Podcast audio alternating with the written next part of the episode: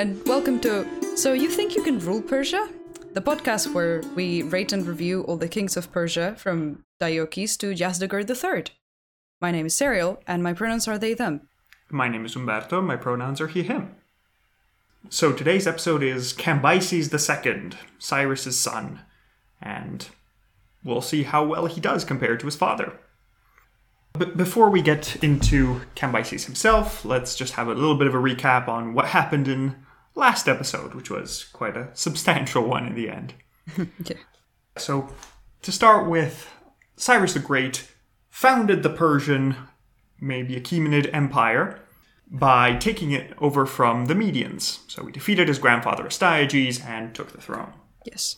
But, through a whole series of different circumstances, Cyrus managed to obtain both the kingdom of Lydia and the kingdom of Babylon. Mm-hmm. Yeah, not only did he get the empire that his grandfather had, but he basically expanded it to all the other empires in the area.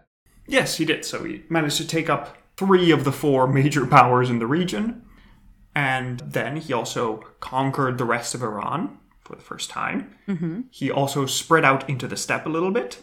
And this is where we sort of left him, because in his uh, fight either with the Massagetae, according to Herodotus, or with some Indian peoples, according to Ctesias, Yes. he was killed in battle. And, well, that was the end for Cyrus the Great.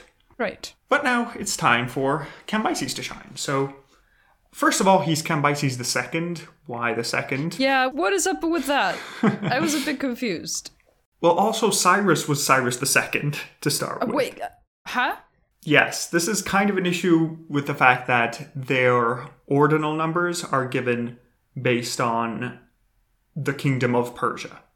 So if you'll remember Okay. a bit of the Cyrus cylinder we read last time, Uh-huh. Cyrus says, I am Cyrus, son of Cambyses, son of Cyrus. Yes. So essentially, what is that saying? We're saying that Cyrus the First was Cyrus the Great's grandfather, and Cyrus's father was called Cambyses, and is the grandfather of the Cambyses we're looking at today. Yes. Okay. Yeah, they, they were alternating names. I seem to remember we talked about this.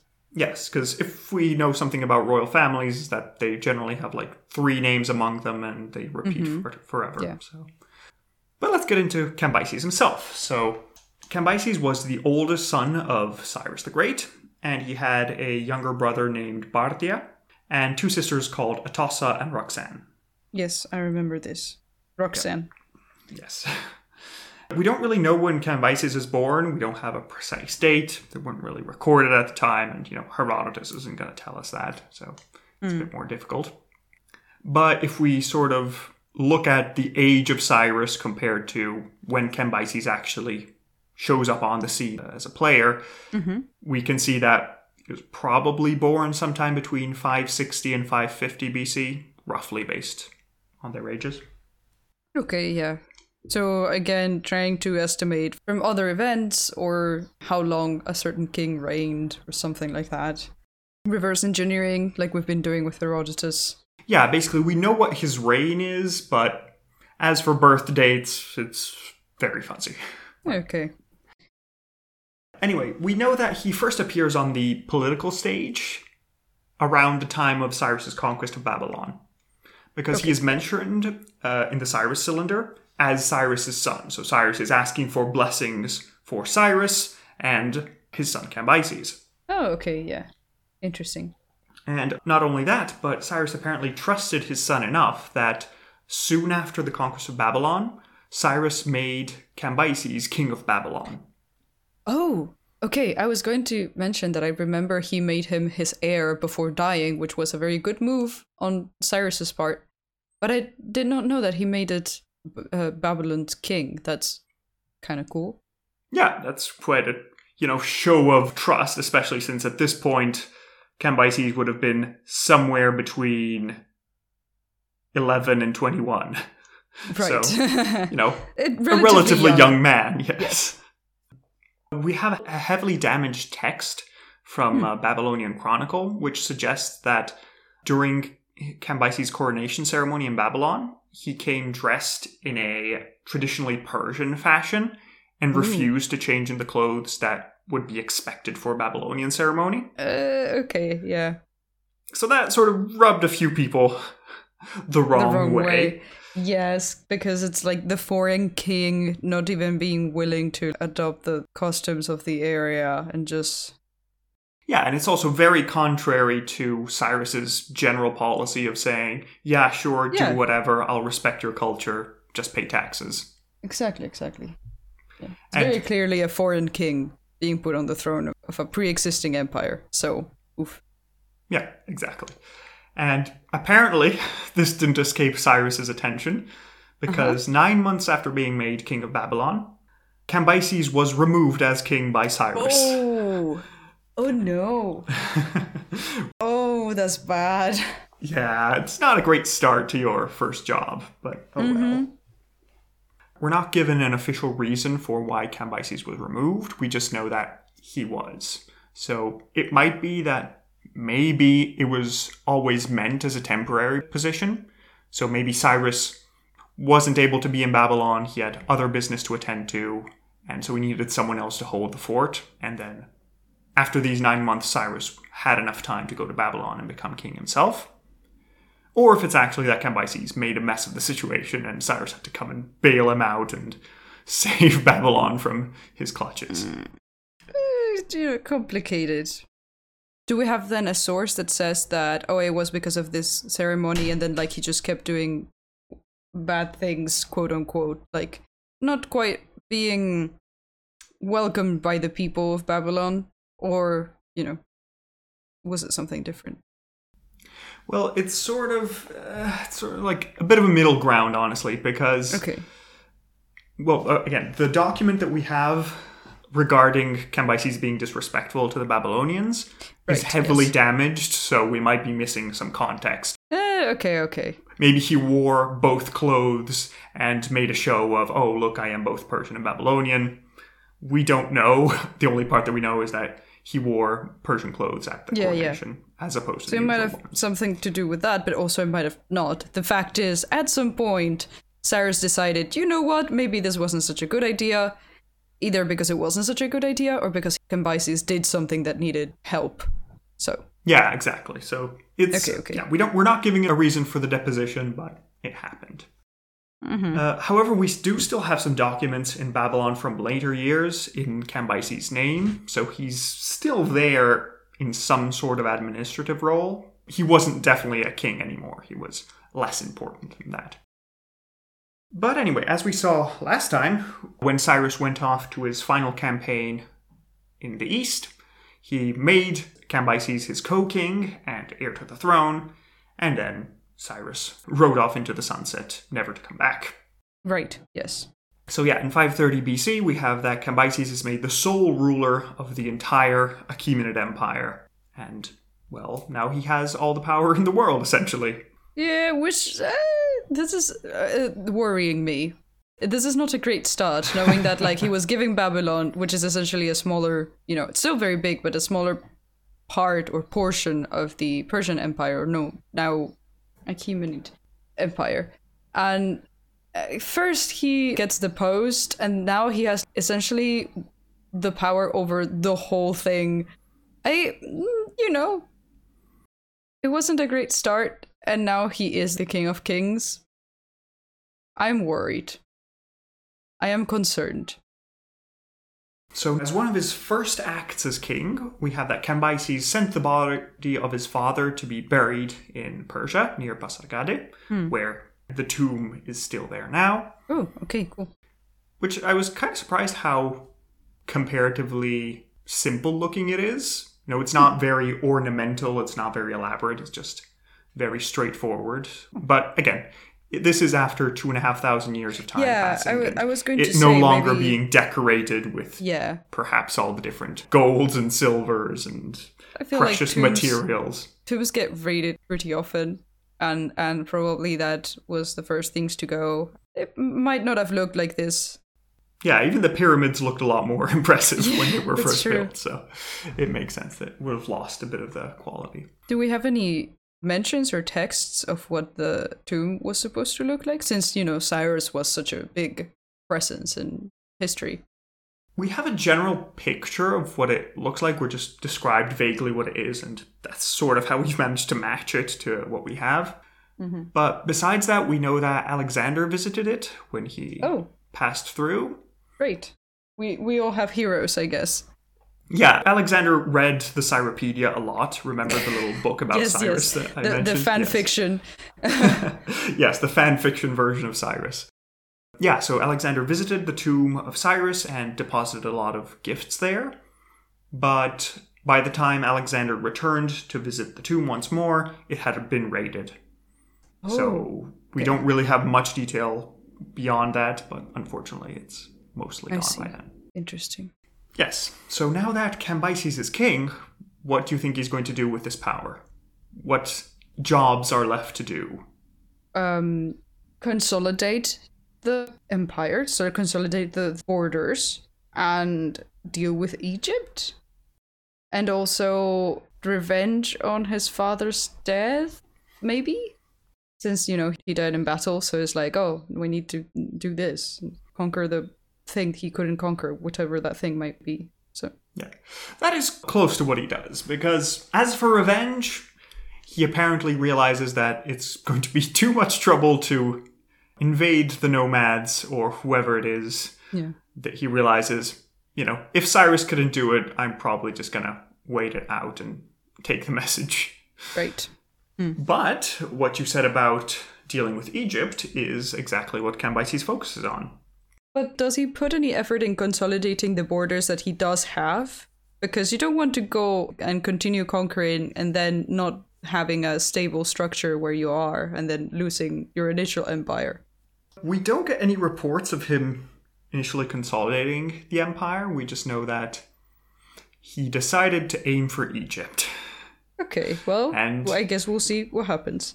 Yes, there are some hints later on in a later episode that maybe he would have done a better job to consolidate the empire. Ah, we'll I see. So my strategy gaming heart is not completely wrong in thinking that maybe you should be cautious.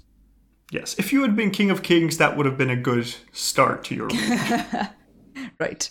I am prepared to be King of Kings because I played a little bit of Imperium and Age of Empires, and so I'm good.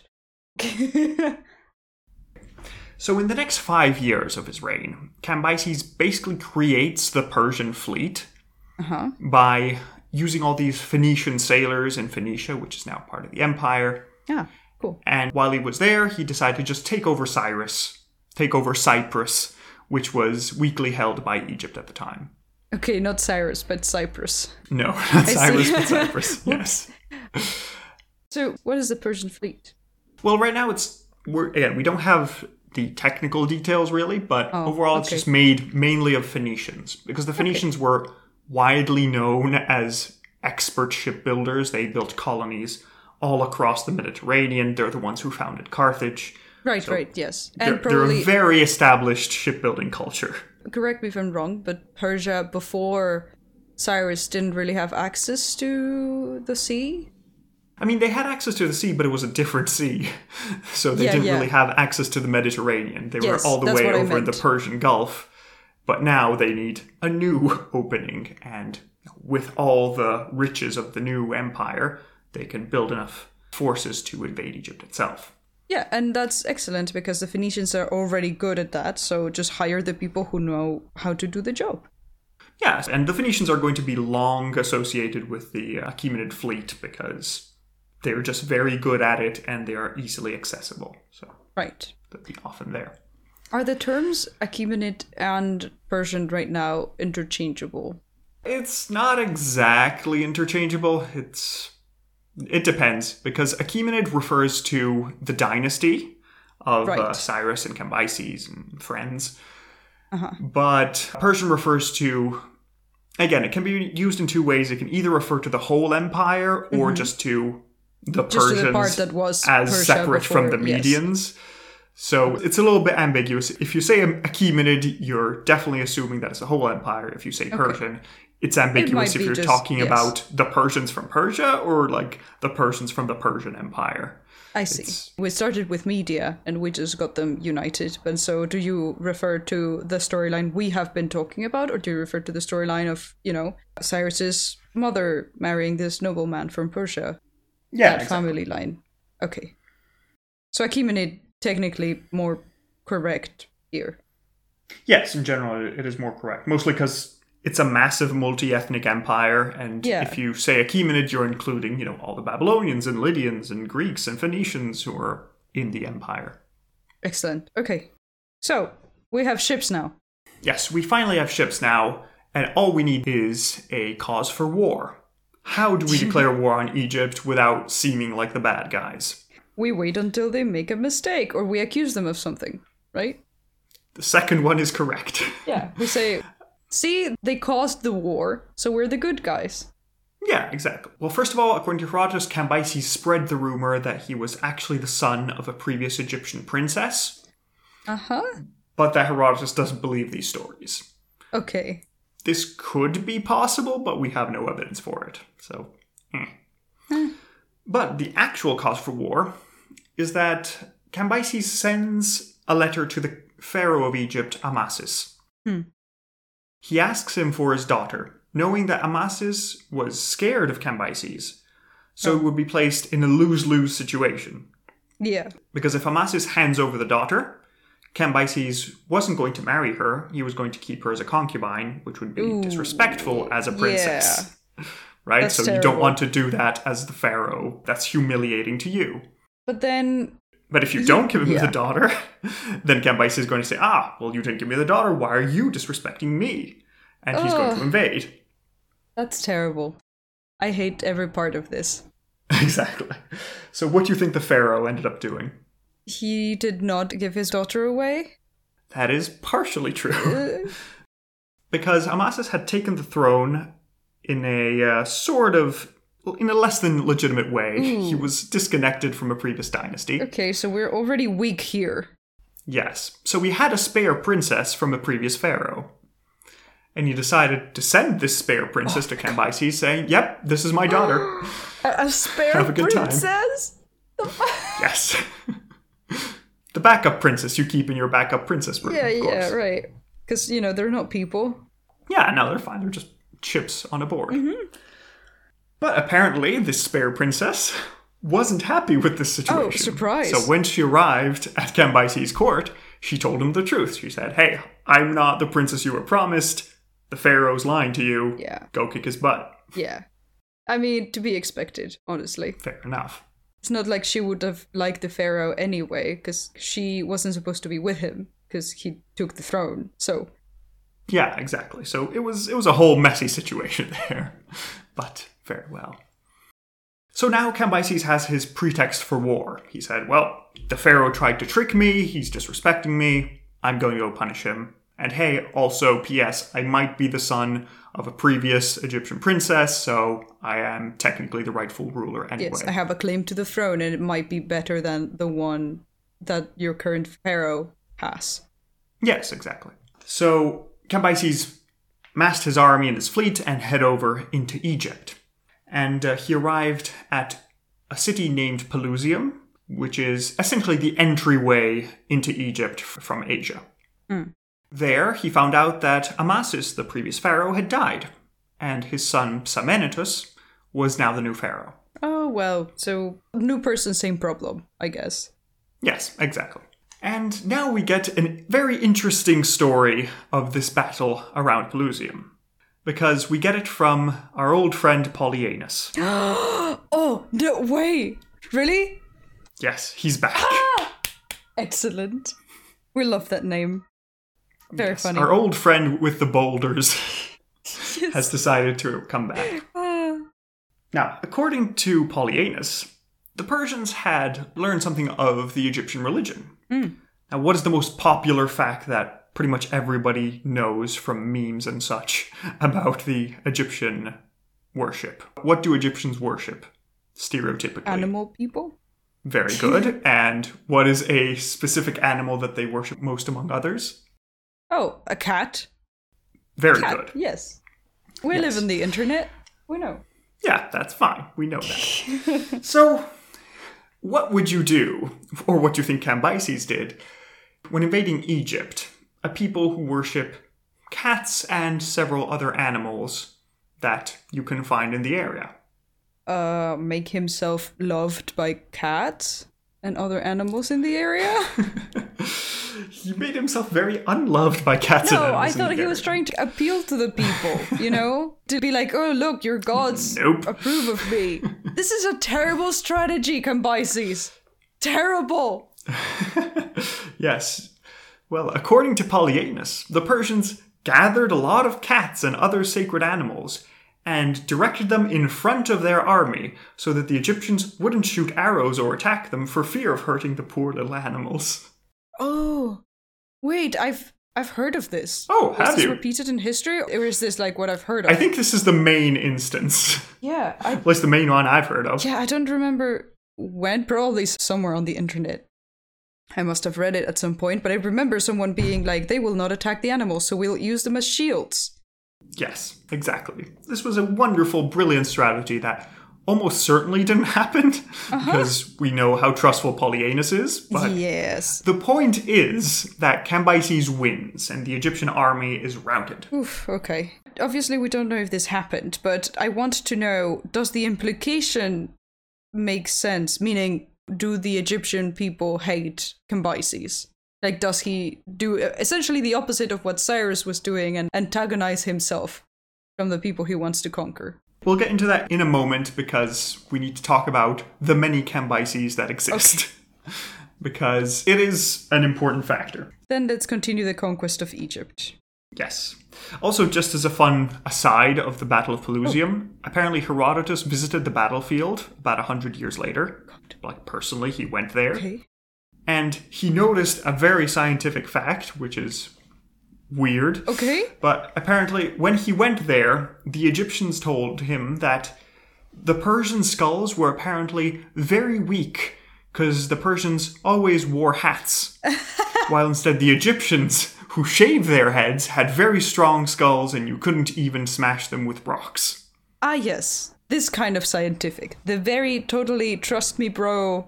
This is fact scientific. Yes, exactly. This was Herodotus for the Egyptian tourism board.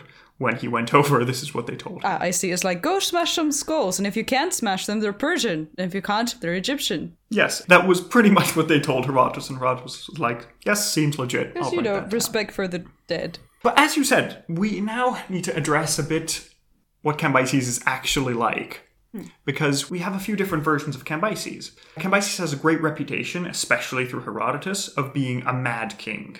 Ooh, okay. So- I I am so looking forward to this. Exactly. But the thing is that it's difficult to understand how accurate this is. Because Herodotus is getting most of his sources from the Egyptians. Right. So they might be a bit biased. And not only that, he's getting it from Egyptian priests, ah. Which had been very powerful under the previous several Egyptian kingdoms. And they basically had authority on par with the king. And now that Cambyses is coming in, these priests are going to lose most of their power. Ah, and they're going to be reduced as, I see. as other So people I, in the rest of the empire. totally objective point of view. Absolutely no bias whatsoever. Very objective sources. I like it. And also, another thing is that one of the successors of Cambyses, we'll talk about him Hmm. in a couple of episodes, has a clear interest in showing Cambyses as insane and unable to rule. I see. Probably someone who wants to overthrow him at some point. That Or- might be correct. Yeah, or change something that he did. Yeah, so I'm going to be telling you the stories as Herodotus tells them, but keep in mind in the back of your head that This might not be true exactly. Hmm. Yes, this might not be exactly true, and if we have cases where it's certainly not true, I'll let you know. Okay. Well, it's Herodotus. I don't know what else we expected. But anyway, we were invading Egypt. Yes. So after the Battle of Pelusium, with all the cats, after they get back to their senses, hmm. the Egyptians fled over to Memphis, which was the capital of Egypt, and refused to surrender. But Cambyses went over and besieged the city. Hmm. And in the meantime, all the cities of the west, so in Cyrenaica and uh, Libya, as Herodotus calls it, sent tribute to Cambyses, saying, okay, he won, that's it, let's just Right. surrender and give all the power. Like, what's the point? Let's avoid a massacre and just, you know, seems like he's going to win. So, But yes, Cambyses managed to besiege Memphis for a while, and soon, be it through hunger or you know just seeing that it was over, Memphis surrendered. well, it's really difficult to survive a siege. So, that's kind of the point. Yeah, especially when your main army has been defeated. It's Yeah. just- it's not like somebody's going to come and save you. You're just Waiting, there, sitting, yeah. waiting, hoping that something terrible happens to Cambyses, but it didn't. Hmm.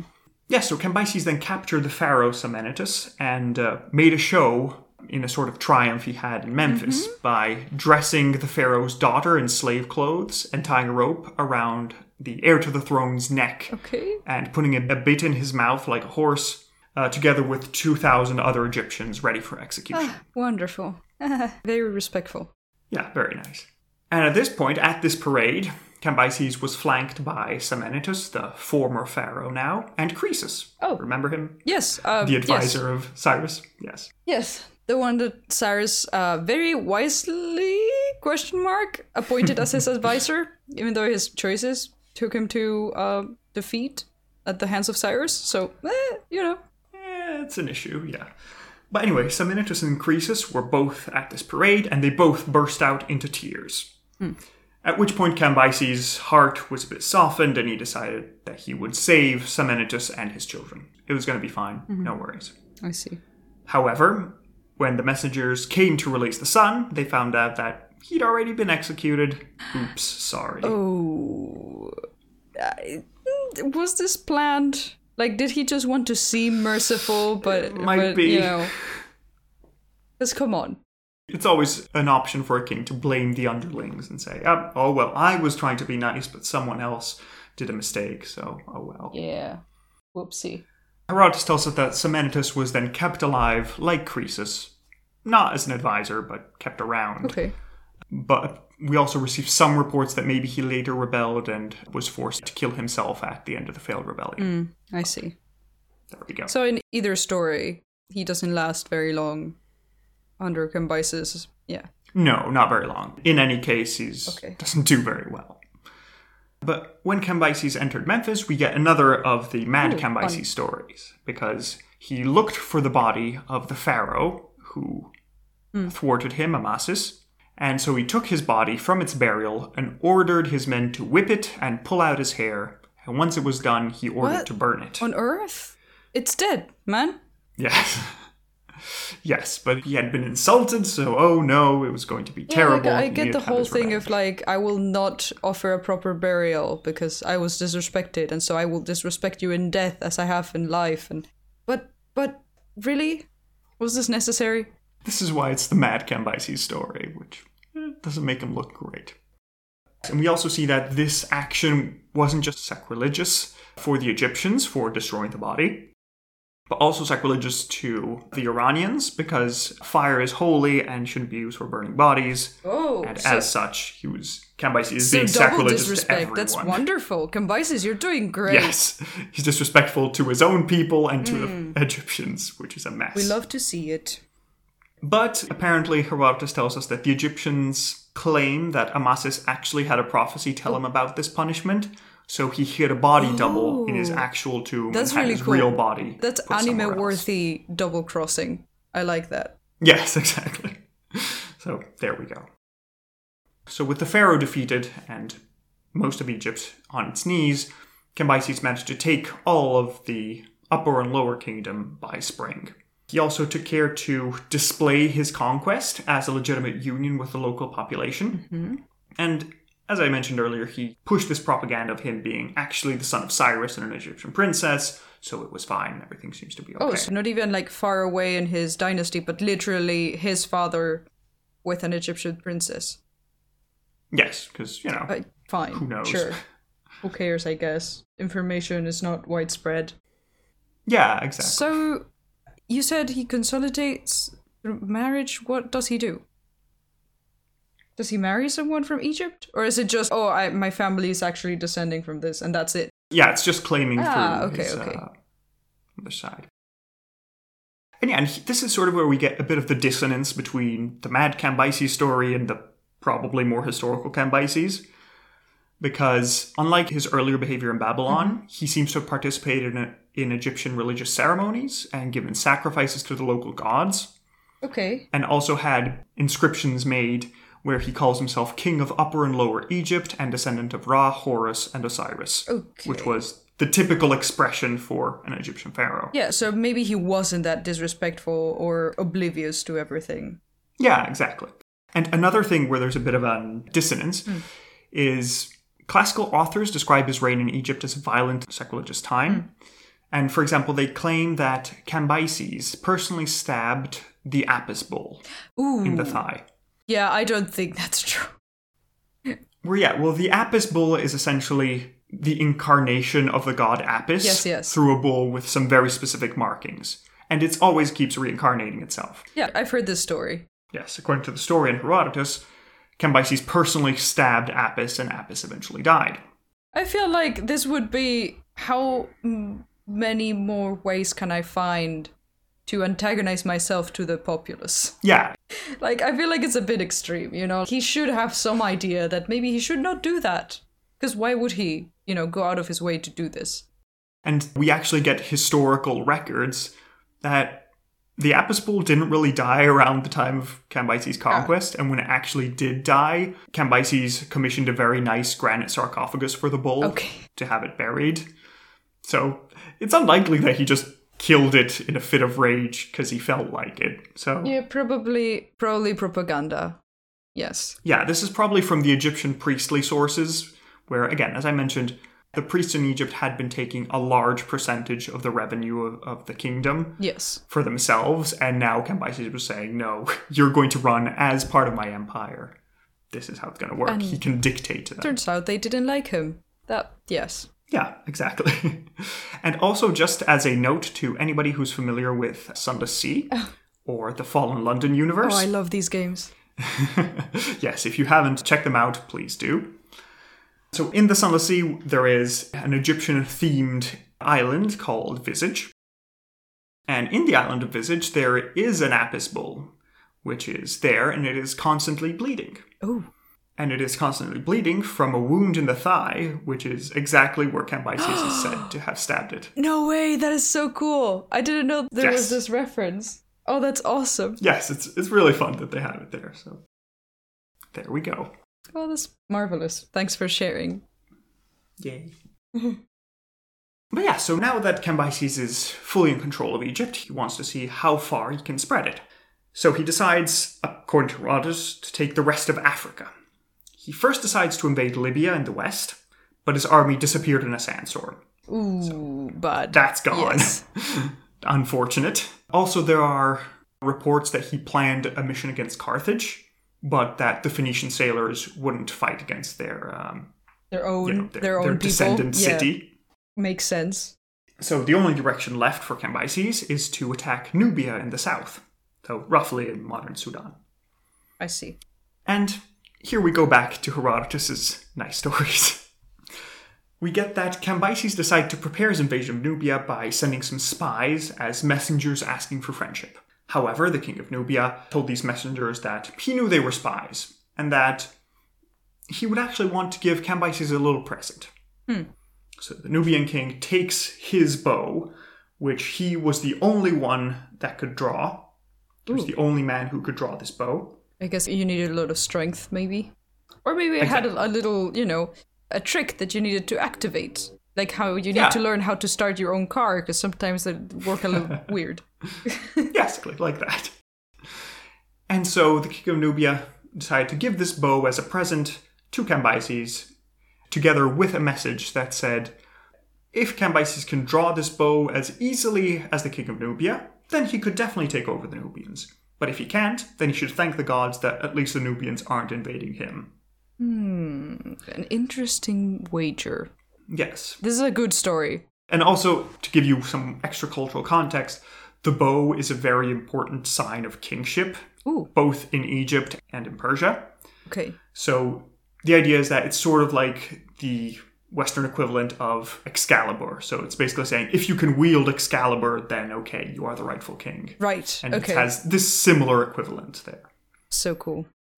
So when Cambyses received this news, he tried to draw the bow, and as fate would have it, he couldn't do it. Yeah.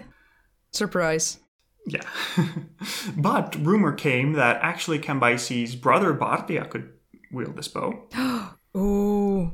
But Cambyses was very jealous. He was a very jealous man and Yeah. decided that no, he was just going to invade Nubia. He doesn't care about this stupid bow. He'll just take down all the Nubians with it. Oh, but this is going to cause so much drama because now does this mean his brother is the rightful king, you know, and and should be in power? Hmm, I see where this is going. That's a bit of an issue. So Cambyses decided to prepare his expedition to Nubia extremely quickly before anybody could react. And he did it so quickly that he didn't really make any plans for provisions or anything like that. Oh no. Oh, my friend. Uh, yes. Please. So he just kept marching south into Nubia until his men were contemplating cannibalism. And at that point, he decided, okay, fine, I'm turning back. But but we've already contemplated cannibalism and now we have to go all the way back.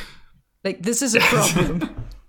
Yes, Cambyses doesn't have much foresight in Herodotus' stories. Oh, my goodness. And again, after his return, Cambyses arrived in Memphis with his hungry and defeated army mm-hmm. and saw a festival for the god Apis, and thought that the Egyptians were rejoicing at Cambyses' misfortune. Everybody was oh. celebrating that, oh, look, haha, Cambyses got defeated. I mean, shouldn't it be more logical to gather that maybe the Egyptians were I don't know why they would, but were like celebrating that he made it back and his army more importantly made it back without, you know, dying. Nope, that wasn't the thought that went through his head. Well clearly, yeah, I can see. So again, this is the scene where Cambyses kills Apis because Ah, he I see. orders the Egyptians to bring Apis before him, and then he tries and stab the bull in the belly, but accidentally just hits its thigh, and the bull bled to death. Hmm. At which point, Cambyses ordered to kill anyone who celebrated the holiday. Oh, fun. Yeah, this is how you make sure people love you. This is going great. Yeah, that's not great. Again, probably not true because Yes. we have no records of this independently. But Also, it would be kind of ridiculous if Cambyses were Cyrus's son and we have all of these stories of Cyrus being essentially really good or as good as you could be when it comes to conquering people and imposing a new rule over a culture that already exists. And Cambyses is just the opposite? Yeah, I mean, you would expect Cambyses to have learned Exactly. something from Yes, his father, yes. just a little bit of how it works. And again, historically, it seems like he is actually doing something roughly similar. Mm. But according to Herodotus, terrible. Terrible, terrible. Yes, exactly. And as you mentioned before, Cambyses needs to deal with his brother being able to, you know, draw this bow. I so am what's so going excited on? for this story. Let's go. Cambyses not only heard that Bardia could draw this bow, but had a dream that had Bardia sitting on Cambyses' throne and reigning as king. Ooh. And we know how people take dreams over here. Yeah, it's not great. So here we have a version of Herodotus and a version of Ctesias. So according to Herodotus, Cambyses just sent a messenger to Persia, which eventually drowned Bardia in the Persian Gulf. Oh. Whoops. Done. Okay. Done and done. Yeah, quicker than Astyages trying to take care of Cyrus, baby Cyrus. Yeah, yes, exactly. Cambyses was taking no chances here. Yeah. According instead to Ctesias' version, mm-hmm. we get a little bit of a preview of what's going to happen next. Yes. because according to Ctesias, a certain Magian approached Cambyses and told him that Bardia was planning a revolt. Hmm. And as proof of this, the Magian said that Cambyses should call his brother to come to Cambyses' court. And if he didn't come, well, that's proof that Yes. Bardia is planning something. Obviously. So according to Ctesias, then Cambyses sends messages to Bardia, but you know Bardia is busy apparently governing a province at the edge of the empire. He's just been made a satrap. So Bardia says, "Hey, I'm sorry, I'm busy with some nomads. I can't come now. I'll come later." And three hmm. times Cambyses sends this letter, and each time Bardia says, "Hey, no, I'm really busy. I'm sorry. I can't. I can't come right now." Okay, so it looks like bad news. It looks like, you know, Yes. he is going to revolt, at least according to what the Magus told Cambyses, right? Yeah. So after a while, Bardia manages to free himself and comes over to Cambyses. At which point, Cambyses himself murders his brother in secret. Ooh. And to avoid the secret getting out, he set up this Magus who had uh, slandered Bardia to pretend to be his brother. Oh, okay. I thought he was going to set him up as like he did it. He murdered his brother.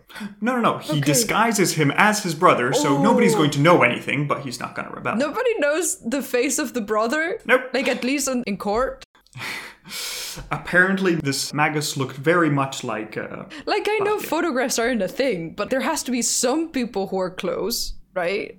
yeah, uh, apparently not close enough. Oh, apparently, this on. was a very uncanny resemblance. This cannot be a thing.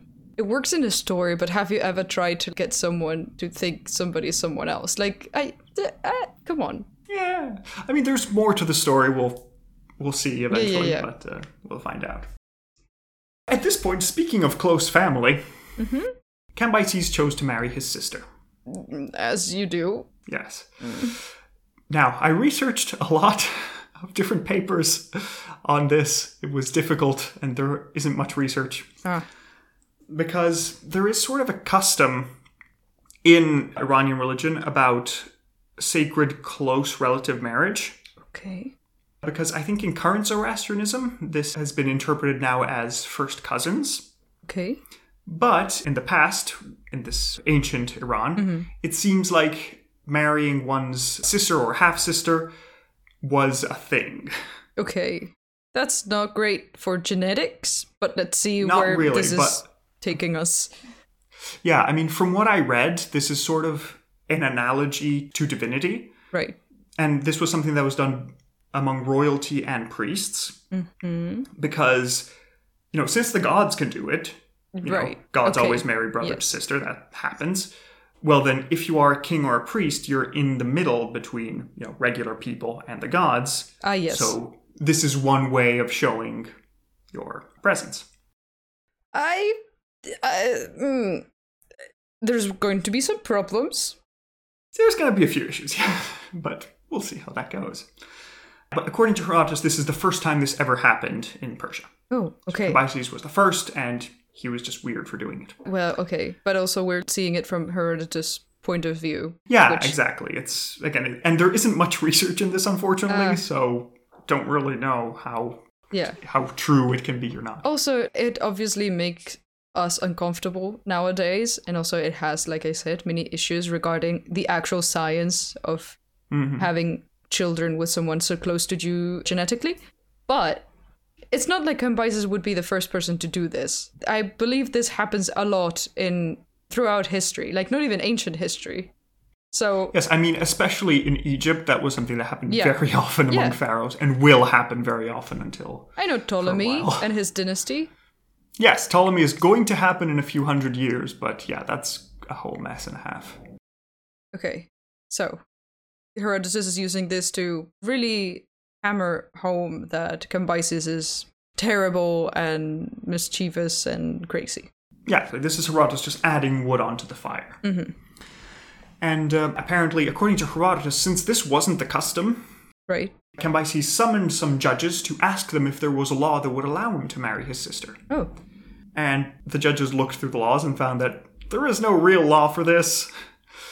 But they managed to save their skins from being executed by Cambyses by saying that, well, while there is no law allowing a brother to marry his sister, there is a law that says the king of Persia can do whatever he wants. so that's fine, Cambyses. You just do your thing. that is a very good law. I'm sure he liked that one.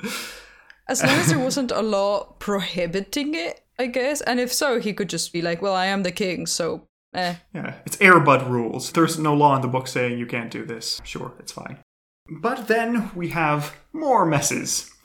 Because at this point, Cambyses married both of his sisters. Oh, wait, wait, wait a second. Yes. Both Roxanne Yep, and both. Atossa? Roxana and Atossa, yes. Ah, fun. But Roxanne doesn't end well. Yeah, because you Again, according that, to Herodotus. you said yes. that we would focus on Atossa. So what about is going to be very important. Yeah. According to Herodotus, Roxanne is killed in the most mustache twirly way possible. Wait, there's no trains, so you can't just tie her to, to the rails of a train. Eh, it's close enough, honestly. It's very cartoon villain Oh, version. oh dear. Okay. Because Cambyses is at court with Roxanne, and he had set a puppy to fight a lion cub while the sister was watching. oh, Now, the puppy was losing the fight with the lion cub, but then the twin of this puppy broke from his leash and came to help his brother. Oh. So the two puppies managed to defeat the lion cub. yay, the puppies! How this is terrible. This I, hate- is I hate horrible, everything yes. about this. So Cambyses was very happy and enjoying the spectacle, as he would. But Roxanne burst out crying, saying, Oh, this is so sad. It's so terrible that our brother Bardia just died horribly and that there's nobody who can avenge him. Ooh, just out of nowhere, she's watching this terrible fight between uh cute baby animals forced to fight, and she's like, "Oh, but my brother."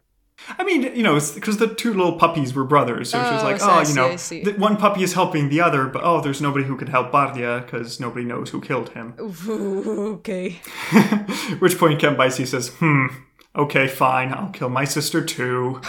And he has her executed. But she, what? I. The... Okay, great. This is wonderful. Yes. Cartoon villain, as I said. Yeah. Why would you feel the need to kill her? She wasn't suspecting. She just like her brother, as you do when you grow up with someone. Too much, too much like disloyalty for Cambyses. Yeah, it's like too much won't work. I'm sorry. Oh. So after seeing these murders, Croesus, who was still around, decided to offer his advice to Cambyses, saying, maybe you should moderate your You're killing. because otherwise somebody might try to overthrow you. you know, just a, a suggestion. Please don't kill me. Yeah, you know, just in case. Yes, please don't kill me was one of the things uttered. Yeah. Because Cambyses then replied to Croesus that you have no business advising me about what I should do with my reign. The last time you advised Cyrus, he ended up dying, so I'm not going to take any of your advice. I have to agree. Yeah. You know what? Cambyses is not being painted in the best of lights, but I have to agree. Yeah, it's uh, it's an issue, but oh well. At which point Cambyses takes his bow and starts shooting at Croesus, who starts running away.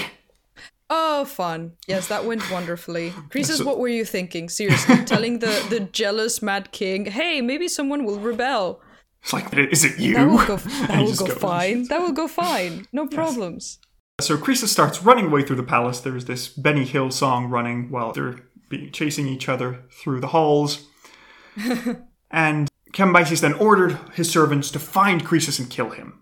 Ah, But some of the servants that managed to find Croesus decide to hide him because they could get a win-win situation. Because if Cambyses is still angry the next day, they can just give Croesus up for a reward. Yeah. But if Cambyses just cools his temper afterwards, they'll be praised because hey, look, they saved Croesus and Croesus will reward them. are you sure? Are you sure that this is the wisest? I mean, I'm just saying, based on what we've heard so far. Yes, you would have been smarter than those servants because the next day, Cambyses decides, oh, you know what? Actually, I'm fine. I overreacted. Somebody get me Croesus. And the servants were like, oh, hey, your majesty, here's Croesus. We found him, but we were worried that uh, it might have been a bit of a rash decision, so we just kept him alive for you. Ooh, badly worded. Badly worded. They, oh yeah, we found him, but instead of like, oh, we found it and waited for further instruction, or we found him relatively recently, it was like, we found him, but sometimes your decisions are a bit silly, so we waited just in case. Uh, yeah, uh, not great. Mm. At which point, what do you think Cambyses did? Murder all of them. Exactly. Sorry, the execute servants. them. Yes, execute them because he's doing it legally, so it's fine. Yeah, and he's probably not doing it himself. Yep. After all this madness happens, a few years pass, and we get to the year 522, Oh, where, according to Ctesias, Cambyses gets some bad omens, where he sacrifices some animals, but they don't bleed. And also, Cambyses' sister wife, Atossa, gave birth to a headless child. ooh. Okay, very bad omens. Also, very bad, just traumatic experience, but very bad omens. Yeah. Also, the animal's not bleeding. I don't know. Uh, was- mm, uh, I don't know what he chose as an animal. Weird. Which is why it's an omen. And yeah, both of these end up being omens that Cambyses would never produce an heir. mm. And not only that, on the 11th of March 522, Cambyses receives news from Persia that his brother Bardia had staged a palace coup and was rebelling. Ah. Wait, he's dead. Exactly. I- That's what I- Cambyses thinks. Okay. oh, whoops. Yes. So the version of the story that Ctesias and Herodotus tells us are that the magus who was in charge of killing Bardia, who looked a lot like him, has now Hmm. impersonated Bardia and is making a plot for, for the throne. Oh, okay. So either it's the Magus that, you know, is technically not Bardia, but for all intents and purposes is, and he is plotting, or it's just Bardia because he never got killed because, you know, the story was a bit weird. Exactly. Those are two versions. Beautiful. At which point, having heard that Bardia, his dreaded brother, was rebelling, Cambyses begins to prepare an expedition to march east and uh, defeat his brother and preserve his throne. However, when he was going through Syria, Cambyses died in murky circumstances. Oh. We have a number of versions. So, according to the Behistun inscription, ordered by a later king, Okay. Cambyses died by his own hand, and there's no more detail. Okay. So this could match with Herodotus's version of the story, where he says that Cambyses accidentally stabbed himself while mounting a horse. Of course, it's not like bad. Cambyses killed himself, which would have been technically, I guess, cowardly enough following the rules of the society at the time. But no, it wasn't even on purpose. He just was clumsy. That's very Herodotus to do. yeah, according to Herodotus, accidental self-stabbing.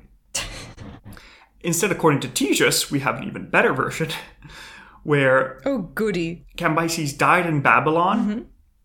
while he was carving a twig with a large knife and accidentally stabbed himself in the thigh and died 11 Oh, come days later. on. I mean, to be fair, this is kind of silly seen from modern perspective with modern medicine. But you could die from a silly little injury. Like that is a thing.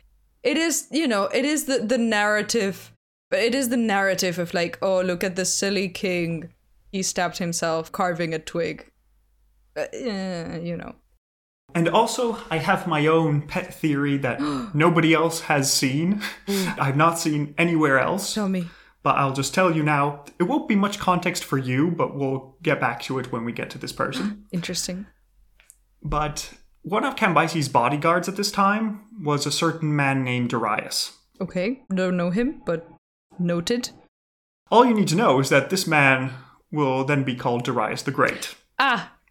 Hmm. Interesting. So, my pet theory is mm, maybe Darius. Darius did it.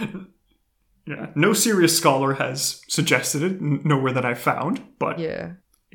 I like it because he's an evil mastermind and I love him. Ooh, well, interesting theory, and especially if he's like you said, an evil mastermind. Like if it goes with his historical personality.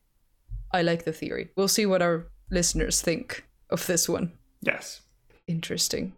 And so, yeah, that is how the life of Cambyses II ended. Jesus. And Oh the next episode, and with him dying, the civil war is averted, and we'll get to cover Bardia right. next episode. Because I was going to say, oh no, but he didn't have an heir. What do we do now? But clearly, what do we do now is what people were gonna do anyway, which is depose him and take over. Yeah, exactly. So there so we go. So is his brother alive or not? We're going to discuss that in his brother's episode Oh. in a lot of detail, but it's disputed whether he is alive or not. Is this really Bardias, Cambyses' brother, or is it some random guy who is impersonating him? I mean, I don't know if it would make much sense, but it would be a really cool story. I guess it is plausible, right? Like if it really did happen. I don't know. It could be. Yeah, we're going to review the evidence Later Okay. on, I have a whole pros and cons list for each theory. I'm very excited about But, it uh, because all yeah, of our we'll see. sources are terrible. yes, exactly. Either because they're very separated in time or just because they are biased. Like they're very inclined against Cambyses and it's just a lot of propaganda and made up things. So do we know anything? I don't know. Yeah, I mean, from the actual hard historical contemporary sources, Yes. it looked like Cambyses was decent. You know, he did a reasonably good job. Also, about the expedition against the Nubians, Oh, yes. we get in later inscriptions from uh, Cambyses' successors that the Nubians are paying tribute. Ah, okay. So To the you know there was a whole story with the bow and everything, but hey, it looks like it, Yeah. it happened. You know, he whether he decided to go regardless or the thing with the bow never happened. The idea is that if they're paying tribute to the Achaemenids anyway, then it can't have gone that bad. Yeah, exactly. That He- he everybody was eating each other. He managed to have done something. You know, he didn't conquer it, but if they're paying you money to not attack them, That's good probably a good deal anyway. Yeah. Yeah. Yeah, So he probably wasn't as bad as he is made out to be, mostly because these stories are not even, oh, the empire is in ruin and here's the evidence, but it's more, oh, he was a terrible person. Look at him. He was mad. All of these decisions. And, you know, you can just make those up. Now it's time for us to rate Cambyses and see what we think of him and what he Yay! is So excited. You know, he could have ranked higher if we had had more evidence for him being completely dislocated from reality. is what I'm going for. Because I have to admit, this sounds like propaganda. Like, this really sounds like Herodotus didn't like him. He was taking the stories down from people who also didn't like him, and this is what you end up with.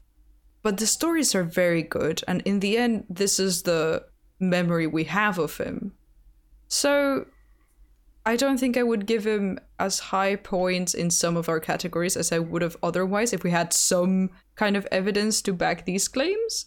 But the claims are still there and the drama is interesting. So Yes, we are rating the kings, but we're also rating the stories behind them. So because that's all we have really.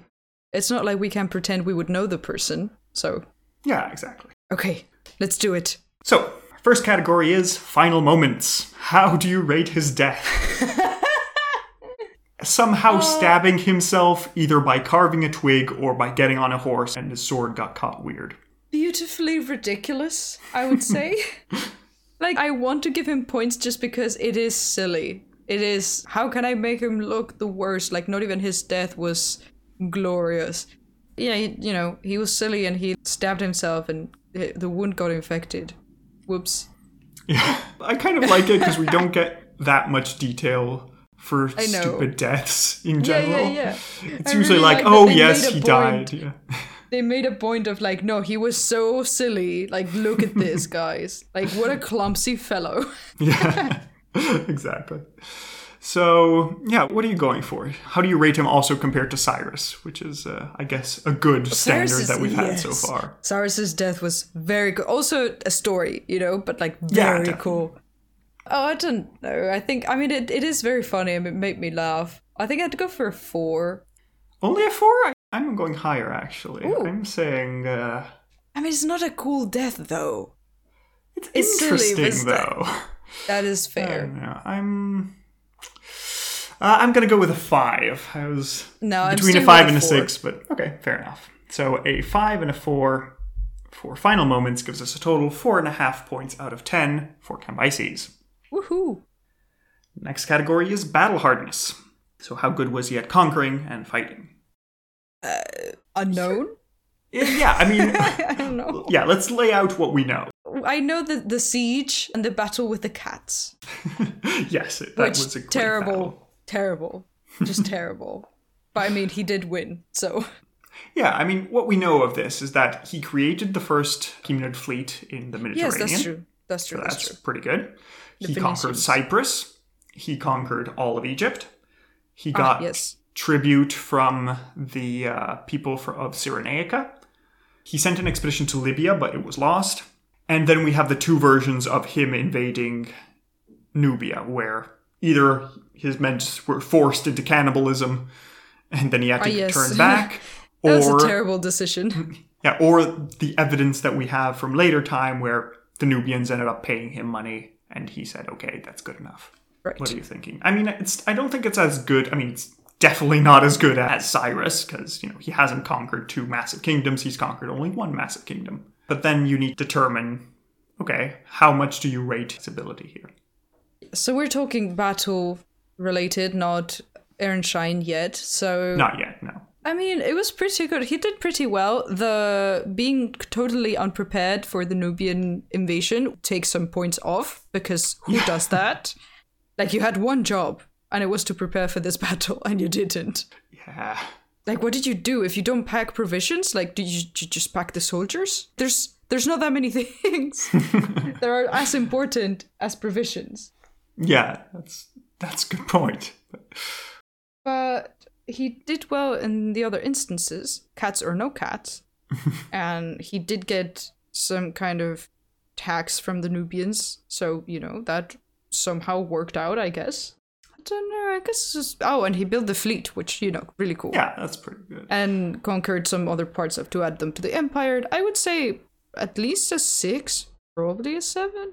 Yeah, I was aiming for a six because I'm impressed. I'm not like crazy impressed because while Cyrus was fighting Lydia and Babylon sort of as an equal, Cambyses now has the majority of the resources of this area of the world under his command, and he's invading Yes, Egypt. it's not the same to be a region trying to create an empire than an already big empire just continue to conquer things. So Yeah, that is so a I- good point.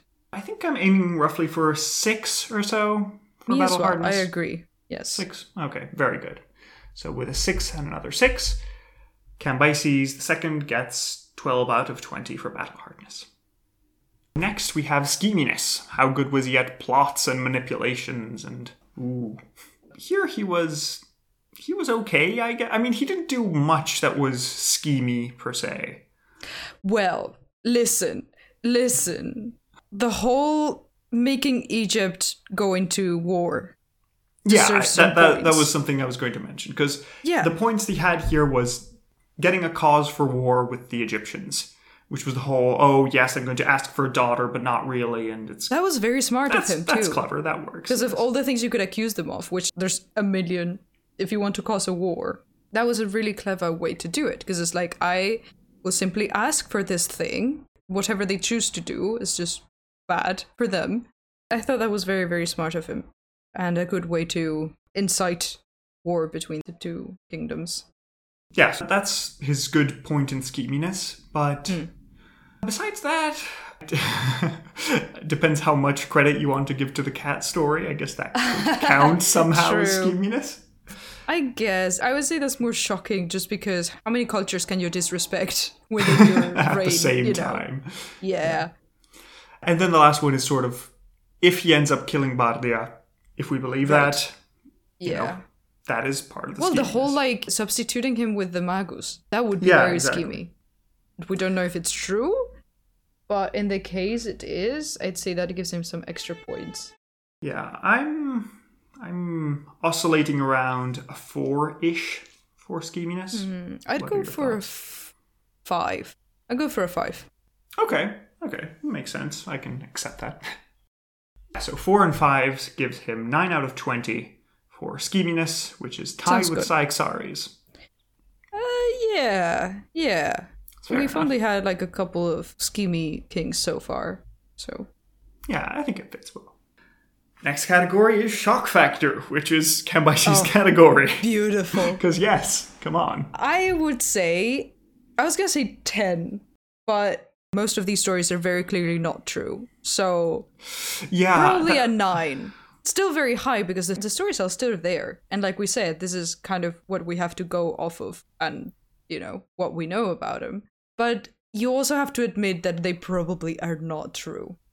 yes. If you accept that you're looking at the Cambyses story, then yes, that makes sense. Yes. But in reality, probably not as bad. But what we're told in the stories is, well, first of all, in Babylon, he disrespected their coronation ritual. Just right from the start. Yes, Just, he had to be deposed as king by his father Mm-hmm. for reasons in Babylon. Then he conquered Egypt through trickery. He did yes, the cat. he used cats. Yeah. Yes, he used the cats to invade a place. He had the dead Egyptian pharaoh whipped after death. Yeah, and his hair pulled out, which, you know. And then he cremated him, which was terrible for Egyptians and for the Iranians. Like for Yes. everybody. It's Just a mess bad. for everybody.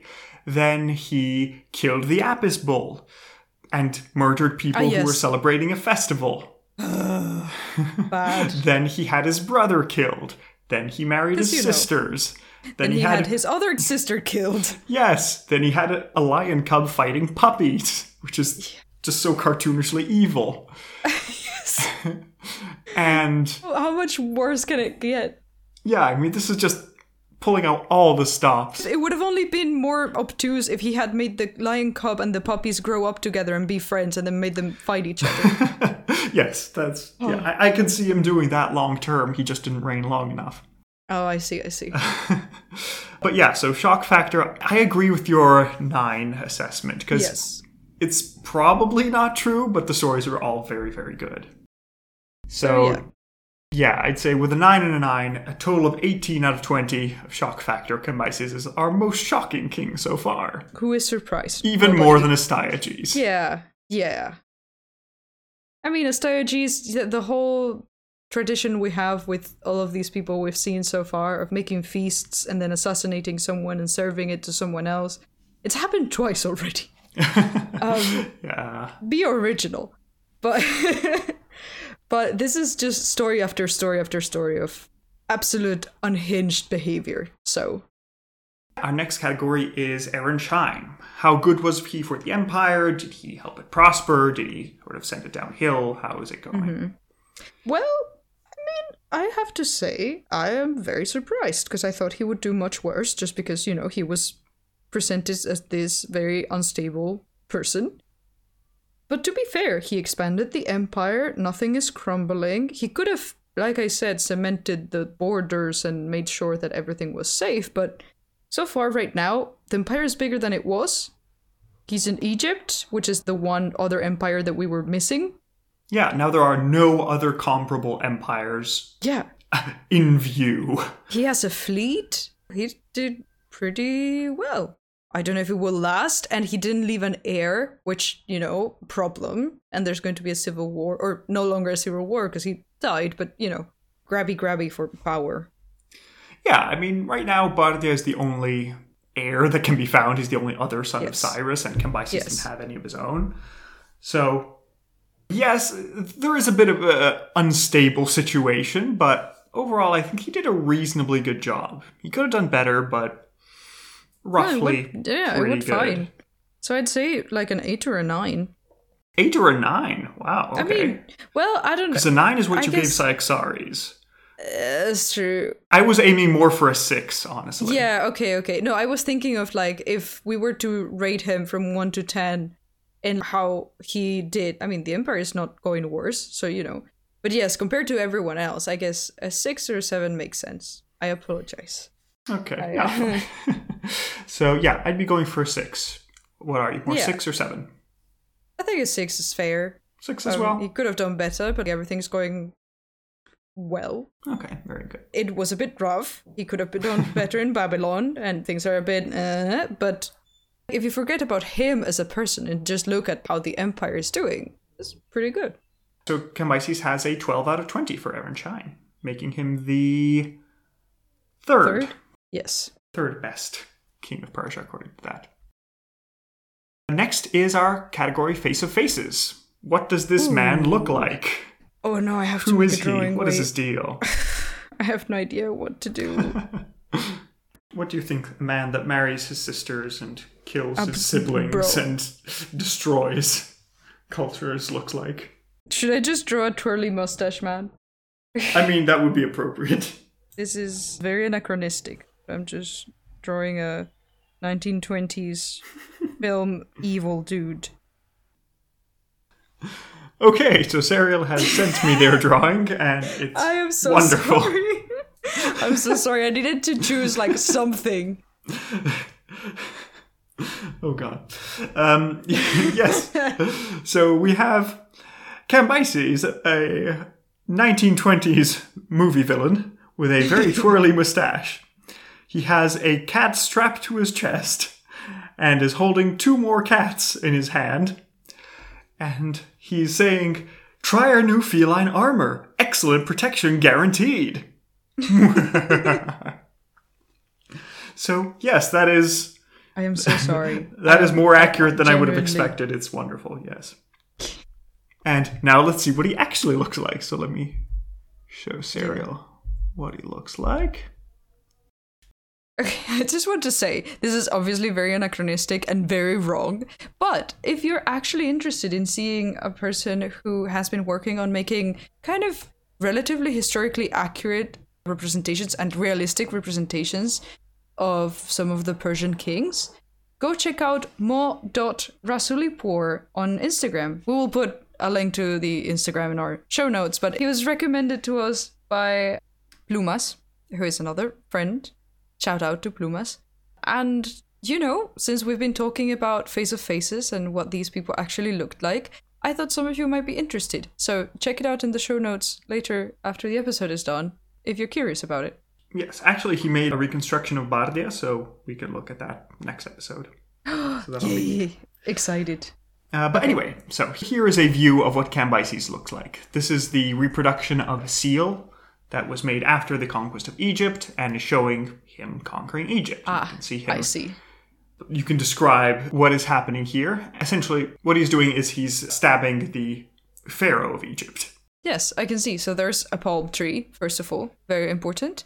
And there's four people, I assume slaves, because they are tied by their neck one to another, and then like tied to Yeah, prisoner Yes. of war of some what kind. looks to be a backpack on Cambyses, which I don't really know. What you know? I think it might be like to to be. carry arrows. Yes. Oh, yeah, it looks like a bow and a quiver. Yes.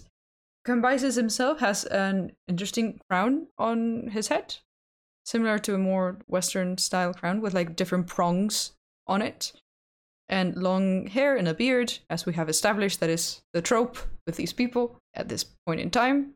Some really cool robes with uh, decorations on it, and he's stabbing with some kind of spear on the shoulder of the pharaoh, who is carrying the two crowns of Lower Egypt and Upper Egypt on his head, and is kneeling as being held by the arm by Cambyses. Yeah, so it is overall uh, the portrait of a warrior king here. Yes. And uh, we have many later works showing Cambyses' madness. I can imagine all of these stories. People get very creative, starting with the Renaissance, saying, ah, yes, blood and terrible scandal, let's paint this. But uh, this is a roughly contemporary seal. Yeah, so what are you thinking roughly for Face of Faces? How excited are you by this? I don't know. I mean, I recognize what's going on in the drawing you've sent me. You know, when he managed to conquer Egypt and did this kind of quote unquote triumph for himself and paraded around. I don't know. It doesn't tell me much. Just sure. Um, I guess a four. Yeah, that was also what I was going for. Because it's okay. It's nice to see that it's actually a scene from something rather than him Yeah. just being there. But, eh, you know, it's Nothing spectacular. not spectacular. I'm honestly going for a five if you're still going for. Oh. No, I'll stay with a four. Yeah, because I like the storytelling aspect of it. So there we go. Five and a four gives him 2.3 points. Ooh, uh, for Face of Faces. And the last category is lengthiness. How long do you think this man reigned? Ooh, uh, should have been listening to the dates more closely. he started in 530 BC. I do remember that.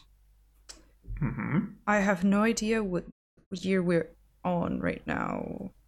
How long did it happened. feel? I'm going to say 20 years. It doesn't 20 feel that long, but I feel like, you know, with the campaigns and the going to Egypt and the other. No, actually, that doesn't take that long. Well, he had to m- build a fleet, and it mm-hmm. has to take some time, and he conquered Cyprus and did some other things before actually getting to Egypt, and yeah, say between 10 and 20 years. okay, it's more on the lower end, actually. He is our shortest reigning ruler Oh, from 530 BC to 522. He reigned ah. eight years, which gives him a lengthiness score of 0.8. And this leads us to the final scores, which are quite surprising, honestly. ooh, with a total of 58.6 out of 100, Cambyses is the highest evaluated king of Persia so far. No, that can't. Yes. Well, He just has a lot going for him. yes, he has a, a lot good- of stories, and obviously Cyrus is way better. But Cyrus was such a good boy. we Yeah, couldn't give him anything in the bad categories. I mean, the final points aren't so much was he a good king or not, it's more of like drama, essentially. While for Aaron Shine, he got a lot less. Yeah. What were the points? The final points? He got 58.6. And the second one is Cyaxares with 57.8. Right. And third is Cyrus with 52.8. okay. So I'm very surprised that he got this many points, but in hindsight, it makes sense with all the drama. Mm-hmm. But yes, so this leads us to a final question that we need to ask. Is he interesting enough, scandalous enough, fascinating enough to be called a Shahanshah? Or is he just a Shahanah? I the stories were very good, but I don't know. I am also halfway through. Hmm. Because, again, I like, yes, the whole mad stories and everything, but I have the, the double issue that A, that they're likely not true, and B, the fact that he is Cyrus's son, and I would have expected something more from him. Yeah. Yeah, I agree. Like it kind of feels wrong to give him Shahanshah, but also he is memorable. But again, the stories might not be him. Ah, I don't know. I'm not certain about this. Maybe not. Maybe not. You're more heading towards the no? Yeah, I think. Okay, then I'm going to follow your lead. And say, I'm sorry, Cambyses, despite having the highest points of any other ruler so far, we have decided that you are a Shahadna. So you Hmm. won't be joining Cyrus in his beautiful, lush garden, but you'll be heading with You'll be great heading. gra- yeah, yeah, yes. You'll be heading with your great grandpa Astyages. You can swap murder tips and Yes, fun that we'll be beheading. Yeah, I mean, he's still got a lot of points. Just, you know.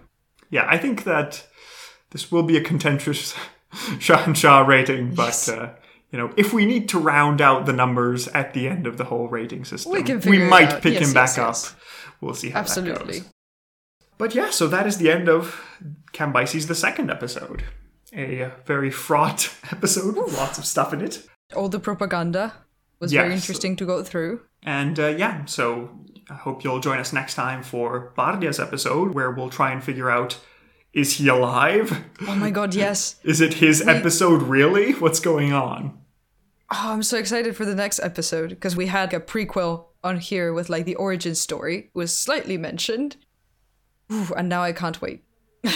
yes, it's going to be very fun. It's very dramatic. We get a lot of good scenes from Ctesias and Herodotus, so Oh, fun, fun, fun. get ready for those. Okay, well, thank you for listening, everybody, especially if you made it all the way to the end. And yeah, I guess, as always, check out the show notes for images and other things we mentioned on this episode. And yeah, see you next week. See you next week then with episode 7 Bardia. All right, goodbye. Bye.